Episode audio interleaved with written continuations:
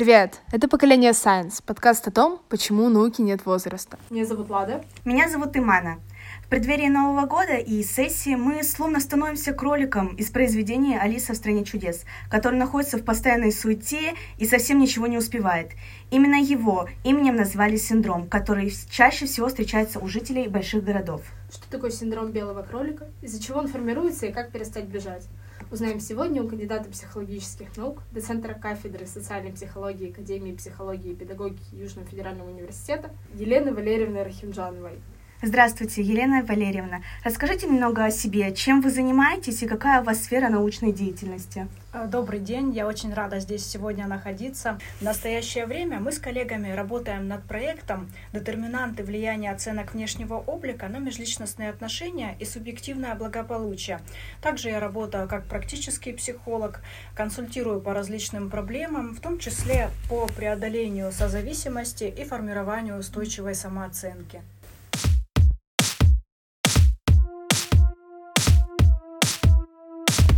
Что такое синдром белого кролика? Это такое состояние, когда мы ощущаем, что все время куда-то спешим, но никак не можем все успеть. У нас все время ощущается нехватка времени.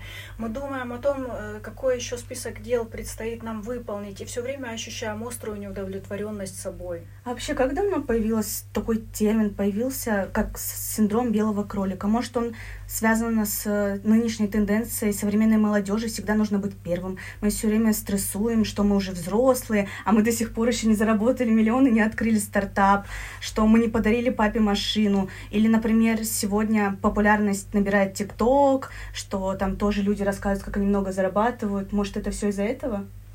Синдром белого кролика появился э, на психологическом поле относительно недавно. Он не является научным или общепризнанным термином. И всего лишь последние несколько лет его так или иначе упоминают различные блогеры, кто пишут о психологии. Можно сказать, что одной из первых его употребила Ольга Савельева в своей книге «Зоопарк в моей голове», где она описывает синдром белого кролика как раз как такое состояние, когда э, ты все время торопишься, спешишь куда-то, но все время никуда не успеваешь. Александра Савельева — это психолог? Нет, она не является психологом, она является популярным блогером. И «Зоопарк в твоей голове» — это книга из сборных статей, где описаны как реальные психологические синдромы, например, синдром гиперактивности у взрослых, так и синдромы, которые пока не нашли своего места в науке, но тем не менее они довольно часто популяризируются, э, как вот синдром белого кролика.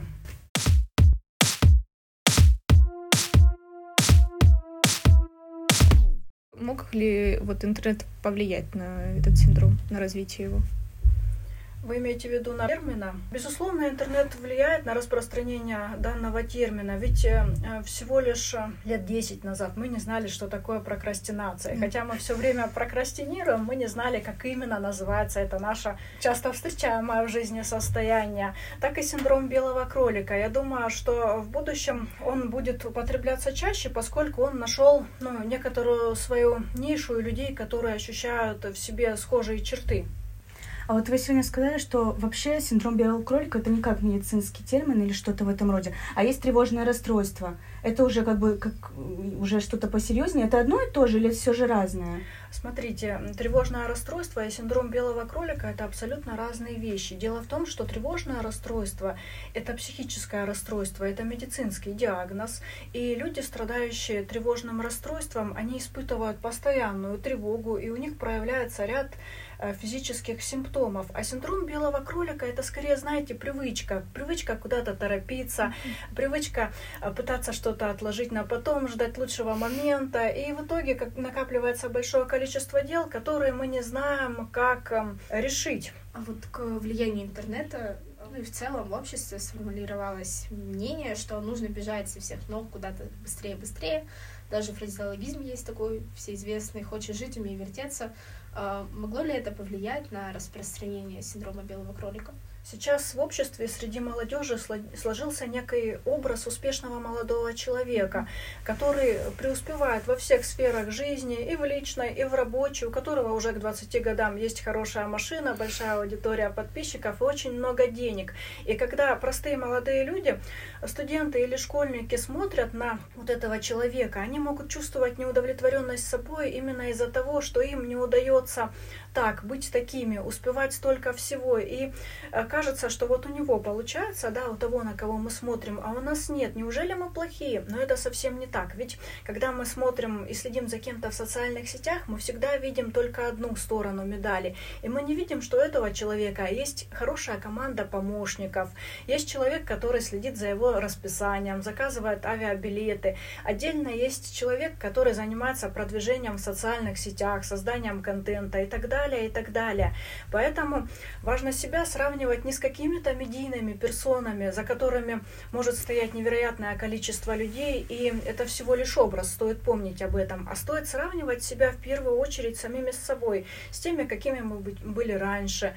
А, стоит помнить о том, чего мы действительно для себя хотим достигнуть, ведь далеко не каждого быстрый темп жизни делает счастливыми. Иногда достаточно сфокусироваться только на своих задачах, только на своих целях, Например, не чувствовать себя неуспешными, потому что у нас нет сейчас э, каких-то отношений с противоположным полом, а сфокусироваться именно на учебе и за счет этого ощущать личное благополучие, что мы вот преуспеваем здесь. Да, может быть, где-то у нас не хватает времени на что-то, что могло бы быть важными для вас, но если мы успеваем хотя бы в каких-то сферах своей жизни, э, то мы уже очень многого достигли. И не стоит себя корить и винить за то, что мы не такие, как э, какие-то блогеры или медийные личности. Это, знаете, вот что ни на есть самая настоящая жиза для меня, потому что я недавно разговаривала с родителями, я говорю, что у меня самый большой комплекс не из-за внешности или чего-то еще, а из-за того, что я до сих пор не имею бизнеса, и я до сих пор не заработала миллион, действительно. Прям очень близко к душке.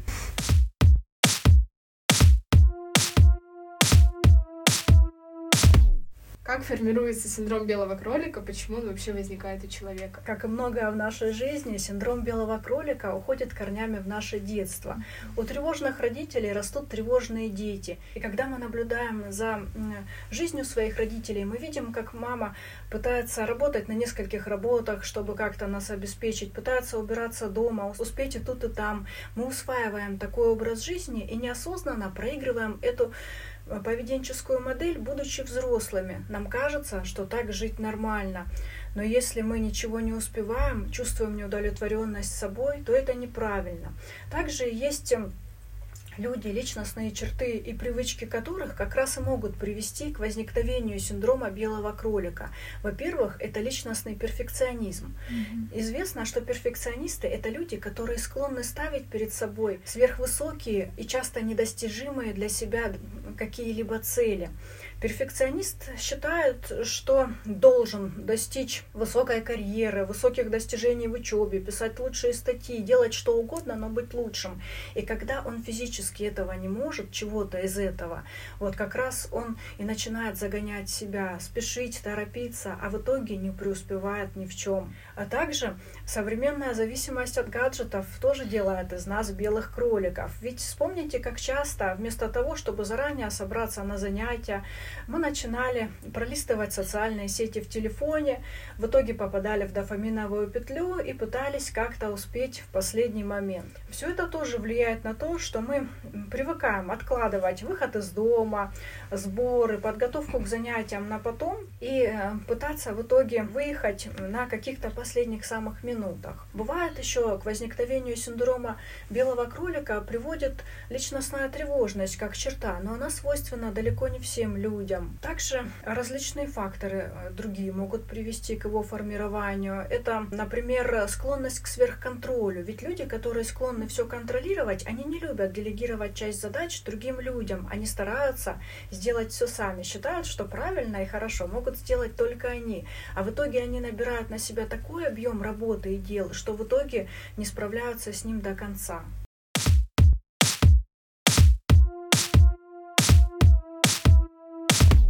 До лет 15 я жила в маленьком городе, Зернограде, там население 30 тысяч человек. И вот я не наблюдала за собой, в принципе, никакой тревожности. Но потом я поступила в СУНС, это уже Ростов, он намного больше. И вот я заметила, что я начинаю все планировать за два часа. И даже если за два часа начну собираться, я все равно думаю, что я не успеваю. Я приезжаю на какие-то места за полчаса, за час. Я потом просто сижу и жду. Но вот, вот эта тенденция, она мне появилась только из-за того, что я переехала в большой город. Это может быть связано? Может, у студентов тоже, которые поступают в Москву, может, у них тоже это проявляется за счет этого? Весьма вероятно, что темп жизни большого города подталкивает нас быть белыми кроликами, ведь в маленьких городах очень размеренная жизнь. Нам стоит поучиться такой жизни у жителей маленьких городов, ведь посмотрите, они никуда обычно не торопятся, а постепенно выполняют свои дела, не забывают общаться с друг с другом, поддерживать внутрисемейные дружеские связи, а темп большого города толкает нас к тому, чтобы мы могли успеть как можно больше, ведь вокруг так много всего интересного, интересного. Масса рекламы перегружает нас, наш мозг. И нам кажется, что если мы остановимся хоть на минуту, то мы упустим массу новых возможностей. Не побываем там, не попробуем то-то, не сможем а, реализовать себя еще в чем-то. Но в итоге, чем больше мы спешим, тем больше рискуем остаться у разбитого корыта. Ведь мы знаем очень много пословиц, например, за двумя зайцами погонишься, ни одного не поймаешь. И есть хорошая русская пословица, которая как раз и иллюстрирует то, как правильно жить. Тише едешь, дальше будешь.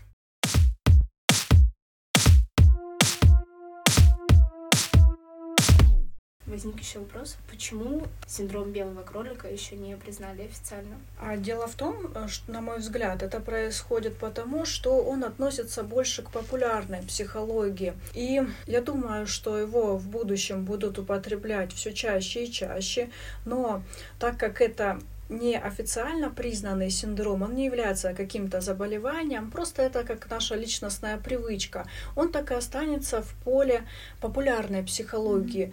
Mm-hmm. Не думаю, что будут созданы методики, которые измерят, насколько мы белые кролики. Не думаю, что будут проводиться научные исследования. Но в целом, э, на самом деле, белый кролик это очень интересная вещь. Ведь каждый из нас в те или иные возрастные периоды, в те или иные моменты жизни как раз ощущает ощущает себя таким белым кроликом. Да, хотя было бы интересно почитать, насколько мы белый кролик. Шкалу какую-то. А вот действительно, как вообще можно понять, есть ли у меня, например, этот синдром? Потому что на самом деле сейчас очень много таких развлекательных тестов, а, которые можно создавать самому, и там вообще абсолютно разные есть тесты, и можно на разные узнать. Узнать какой-то кефир, да? Смотрите, самостоятельно ставить себе диагнозы, даже синдром белого кролика, не стоит. Но если вы во время прослушивания подкаста заметили у себя черты, связанные с тревожностью, связанные с тем, что вы часто никуда не успеваете, то э, вы можете обратиться за помощью к профессионалу, который поможет разобраться, откуда ноги растут э, у вашей неудовлетворенности, у вашей вечной спешки, зачем вообще вам все это нужно. У нас в Южном федеральном университете есть прекрасная психологическая служба, служба, куда любой человек, сопричастный университету, может обратиться и получить э, консультацию специалиста, пройти там э, хорошее психодиагностическое исследование, разобраться в себе и начать жить более комфортно, уже не находясь в вечной спешке.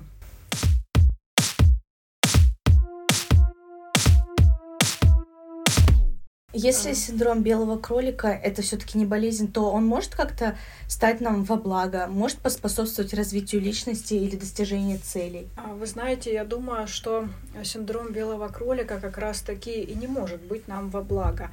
Несмотря на то, что нам может казаться, что если мы куда-то спешим, то мы достигнем большего, это не так. Ведь быть белым кроликом это значит жить в постоянном стрессе. А стресс, как мы знаем, чреват развитием реальных физических заболеваний заболеваний. И вот как раз э, жизнь в хроническом стрессе, к чему она приведет? К раннему старению, э, к тому, что в итоге мы упустим что-то важное, к тому, что не успеем э, то, что запланировали. И лучше всего стараться жить более размеренной жизнью. И к тому же белый кролик, он же связан с нашим перфекционизмом. Лучше в себе эту черту убирать. Лучше всего знать свой уровень, стремиться его повышать, но при этом не ждать от себя невозможного.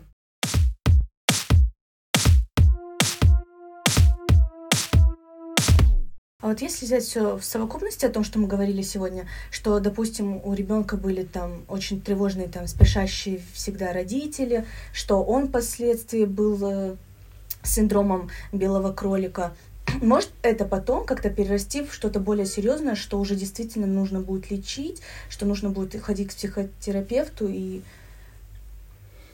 да, безусловно, в каких-то отдельных ситуациях э, такая тенденция тревожится, да, которая особенно была заложена в нашем детстве, она может перерасти в какое-либо расстройство. Но э, установить такое расстройство может только определенный, грамотный, компетентный на это специалист. И действительно есть люди, те, например, кто подвержен тревожному расстройству, вот, кто обращается за помощью к психотерапевту, работает с ним, и иногда это очень непростая работа, ведь э, справиться с такой сильной личностной тревожностью бывает очень нелегко, но возможно.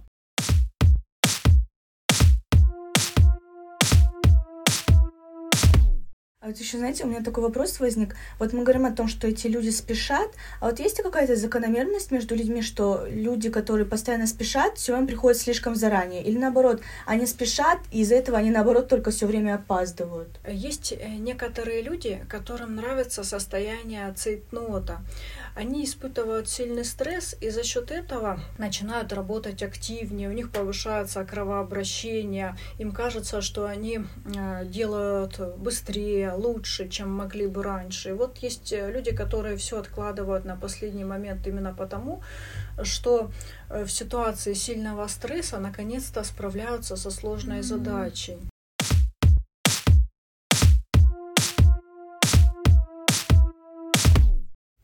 Держать себя в тонусе. Да, это даже определенная зависимость может возникать у таких людей. И вот э, по работе очень хорошо их видно. Когда все коллеги работают, последовательно выполняют рабочие задачи, они обычно просматривают социальные сети, ходят в курилку, еще куда-то, вместо того, чтобы работать здесь и сейчас. А в итоге потом под конец дня создают очень бурную деятельность. Причем, кстати, руководители скорее заметят их, чем рядовых сотрудников, которые выполняют свои обязанности. То есть, получается, это люди, которые вместо того, чтобы постепенно достигать своих целей и постепенно получать какую-то дозу э, счастья, скажем так, они держат себя в стрессе, чтобы потом эта доза счастья была более большой. Так получается? Им э, нравится испытывать выбросы сильной адреналина за счет mm-hmm. того, что у них очень сжатые сроки. Они начинают беспокоиться, э, переживать, и за счет этого они наконец-то мобилизируются и преодолевают э, свою предыдущую прокрастинацию.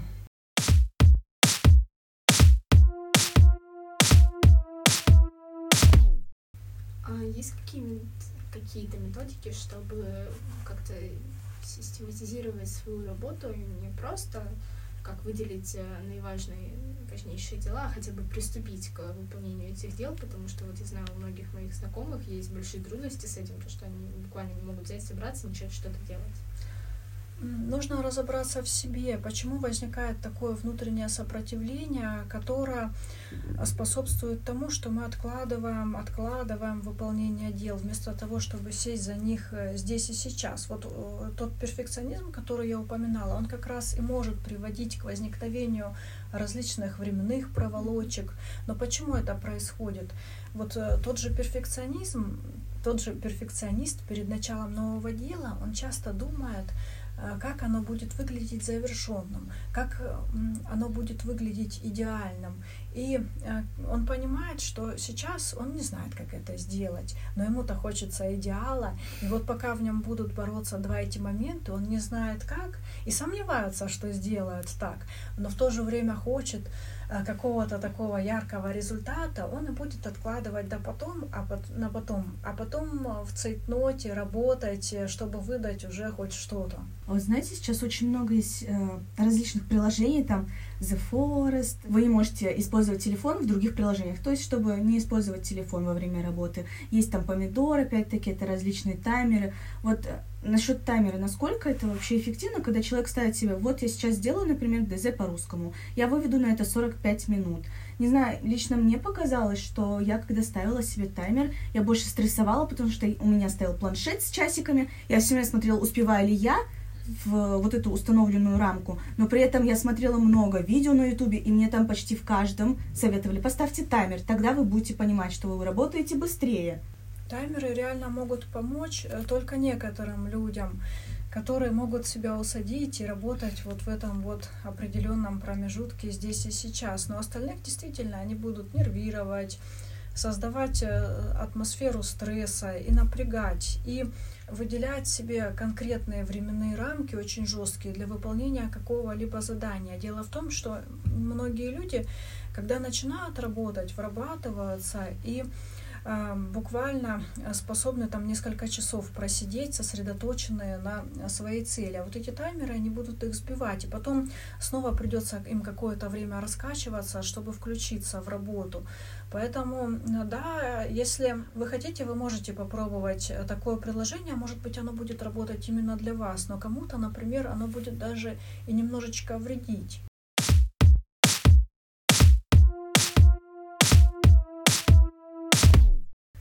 Музыка как-то влияет? И какая музыка? Просто я даже как-то хотела исследование брать на эту тему, но что-то не срослось. Ну, кстати, про музыку тоже. Я когда смотрела Э, всякие различные видео. Половина видео мне говорили, включите вот музыку э, на фон, и вы успокоитесь. Другие говорили наоборот, уберите все внешние факторы, уберитесь на столе и выключайте музыку. Вам кажется, что это вам успокаивает, но на самом деле лучше сидите в тишине. И у меня в голове на самом деле довольно противоречивая такая картинка сложилась. Смотрите, все люди разные, у всех по-разному устроена психика, mm-hmm. и все мы по-разному реагируем на такие стимулы, как музыка, либо беспорядок на столе. Действительно, некоторых людей определенная музыка может мобилизировать, э, помочь им лучше сосредоточиться на рабочих делах. Вот, например, я, когда создаю презентации к своим лекциям, люблю включать музыку без слов. Она меня не отвлекает, и я замечаю, что лучше сосредотачиваюсь на текущих рабочих задачах. Я способна за тот же объем времени под музыку сделать гораздо большее количество слайдов. Но если в песне будут слова, mm-hmm. то я буду на них постоянно отвлекаться, подпевать. подпевать а, да, пританцовывать, и таким образом не смогу завершить работу в срок. Э, то есть э, бывает в каких-то ситуациях она нас отвлекает, а в каких-то наоборот помогает. А музыка помогает нам снизить уровень стресса, помогает нам релаксировать. Конечно, не вся, а та, которая э, ну, наиболее а, благоприятно на нас воздействует, ту, которую нам приятнее слушать. И э, бывает так, что мы э, в целом достаточно раздражительны, тревожны, и нас э, с толку, с рабочего настроя сбивают абсолютно любые факторы. И вот бывает, студент садится писать курсовую или дипломную работу, и тут он вспоминает, что у него в комнате не убрано. Вместо mm-hmm. того, чтобы погружаться в свои дела, он начинает э, распыляться на другие, те, которые не связаны с его научной работой. И таким образом терять очень важное, нужное время. Кстати, кстати, в момент написания дипломных любых работ очень хочется отвлечься, пойти готовить в магазин, сразу вспоминаешь тысячу дел, которые нужно переделать, но э, при этом они не так значимы для нашей жизни в целом, э, как наша работа. Я в прошлом году сдавала ОГЭ, и я перед ОГЭ по физике за день я посмотрела один вебинар – на... Он был на час, но и то я помню, я очень сильно его проматывала, я не хотела сидеть и слушать это все. В итоге у меня это заняло вместо часа полчаса, а потом я еще до 12 я хотела лишь спать, но я убирала всю квартиру. Я думала, что вот как-то не знаю, почему я этим занималась, но я убрала всю квартиру. Я такая, ну, я молодец, я убрала квартиру, меня мама похвалит. И легла спать. Ну, я ОГЭ хорошо написала, в принципе уборка, она помогает тревожным людям справиться с тревогой. Это хороший выброс и перенаправление энергии, хорошее переключение. И я знаю очень множество людей, которые, испытывая сиюминутную тревожность, начинают убираться. Спасибо вам большое, что вы сегодня пришли. Было очень увлекательно и интересно вас слушать. И я надеюсь, наши слушатели извлекут из этого пользу и смогут, э, если даже найдут себе такой синдром, то смогут его побороть и успокоиться. Ребята, очень рада была сегодня с вами пообщаться. И хочу сказать, что если вы хотите успеть к Новому году э, все, то подумайте, что является наиболее важным для вас, что является наиболее значимым. И сосредоточьтесь в первую очередь, и сосредоточьтесь в первую очередь именно на этом. Помните, что нельзя объять необъятное, не стоит э, ставить перед собой недостижимых целей. Стремитесь к своему личному счастью. Следуйте именно туда, э, следуйте именно за тем, что сделает счастливыми именно вас и принесет вам пользу. Спасибо. Спасибо большое.